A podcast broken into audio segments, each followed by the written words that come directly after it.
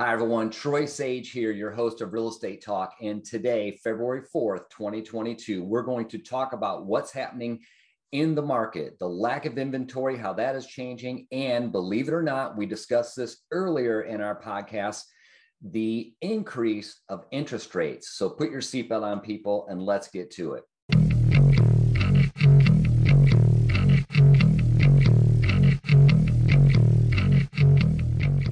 Feds are starting to flip the switch.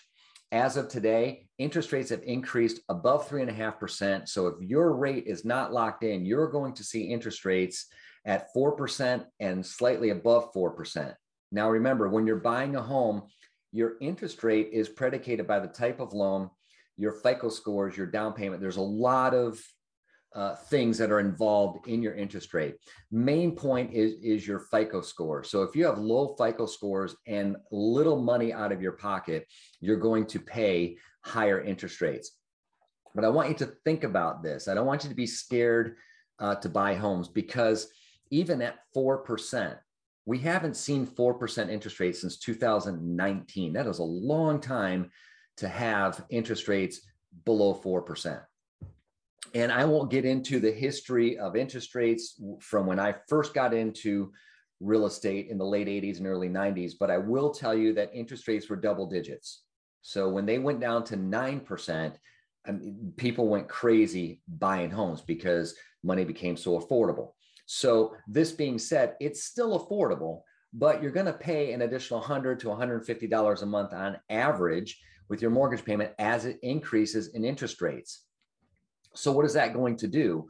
That is going to take some of the buyers that have really low FICO scores and they don't have a lot of money or skin in the game. It's going to take them out of the buying position until they increase their FICOs or and or maybe a combination they save up some money to have a bigger down payment remember your overall monthly payment and your interest rate is predicated by your down payment the type of loan you're getting and your fico scores so, for those of you thinking about buying a home, get your ducks in a line. Get rid of as much expenses as you can every month. Get rid of those credit card payments and pay off your cars and, and have as little debt as possible. And make sure you're making payments on time so that your FICO score, your credit score increases. So, the higher the credit score, the better opportunity you have of getting a lower interest payment on your home loan.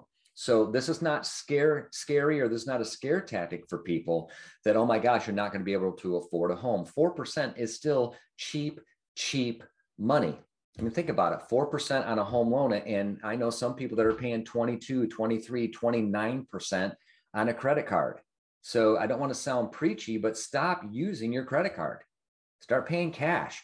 And if you can't afford, unless you're paying off your credit card every month, but if you can't afford that luxury, whatever you're spending that credit card on, that big screen TV or that Xbox or you know whatever you're buying, uh, think about your future. Your future, one of the biggest investments and the best investments people make is real estate, buying homes, not just for yourself, but as investment properties. I mean, there's always a bigger return on real estate in the long term than, and even in the short term, than anything like a car or a big screen TV. We all know cars and big screen TVs aren't worth what we paid for them once we once we take them into possession.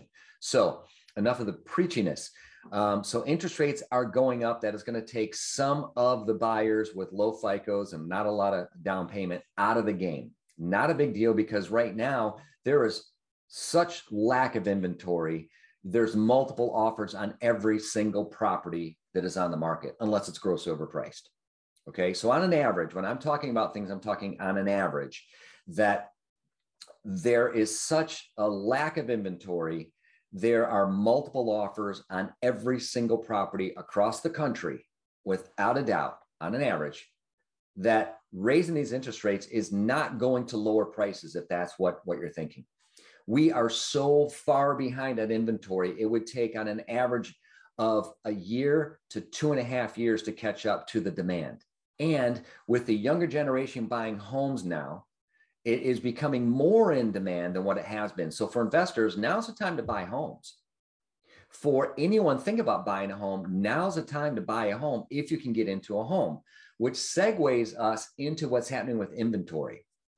Besides the fact that in the country, especially in the northern states and any states where it gets cold, we have seasonal uh, swings with inventory. And usually in the cold states uh, like Michigan, where I grew up, for example, right around the uh, mid to end October until around the mid to end January, it slows down drastically, not just because of the holidays, but because it gets so darn cold and people don't want to go out and buy homes. So the good news is, is there's not a lot of tire kickers out there when they're looking at homes during that fourth quarter and the first half of the first quarter of, of the year.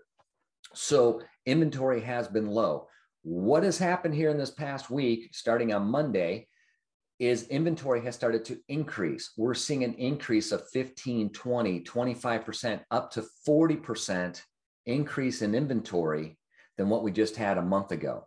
So that's good news. Now, with the inventory increasing and the interest rates increasing a little bit, and both of these are very, very small amounts, we're going to see a little bit of a leveling on the pricing.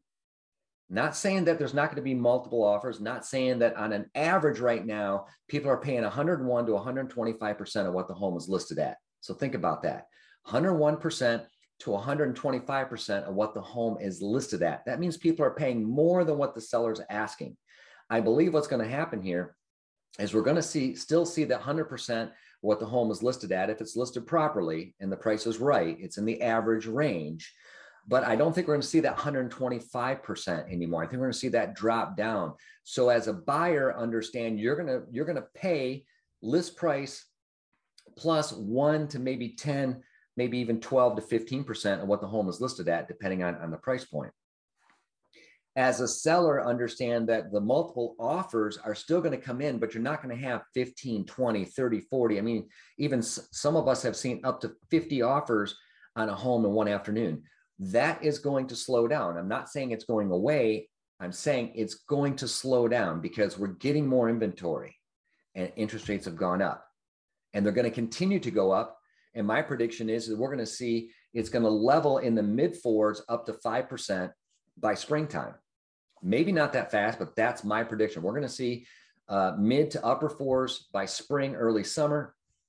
And throughout the rest of, of this year, I think we'll even see interest rates uh, in the 5% range. It has to happen. It's not a bad thing. It's a good thing for the real estate sector. It's a good thing for homeowners. It's a good thing for buy. It's a good thing for everyone. It just means as a buyer, you've got to make sure your FICO scores are super high. You've got to make sure that your money is ready to go. And it's just you, it's going, it's kind of like old school real estate. You've got to have skin in the game. You have to have good credit. For sellers, don't panic there's no reason to panic. The sky is not falling. You're not going to lose any equity. Okay. Anyone that can, that has been around long enough to remember the debacle or the crash in late 2007, early 2008, where homes lost equity um, in excess of 30% in a very short period of time. That is not going to happen. There's too many rules, there's too many regulations in place. The lending practice and rules that the feds have put in place for banks has changed so much that there just isn't that predatory lending. There isn't that uh, stated income, stated asset type situation that we had back in the early 2000s. So I don't predict a major crash in the market. What I predict is we're going to we're going to see things level out a little bit. So sky's not falling. We're just I want you to think of it like this. We've been doing 125 miles an hour. We've been driving that car 125 miles an hour on the freeway for the past two to three years, almost three full years at 125 miles an hour with the speed limit being 75.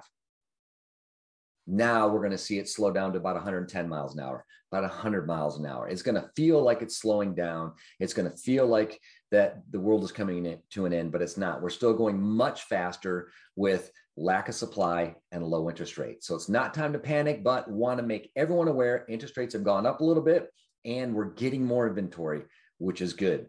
If you have any questions or comments, please leave them. If you're watching this or listening to this on social media, leave them or DM me directly. You can always email me, troy at troysage.com.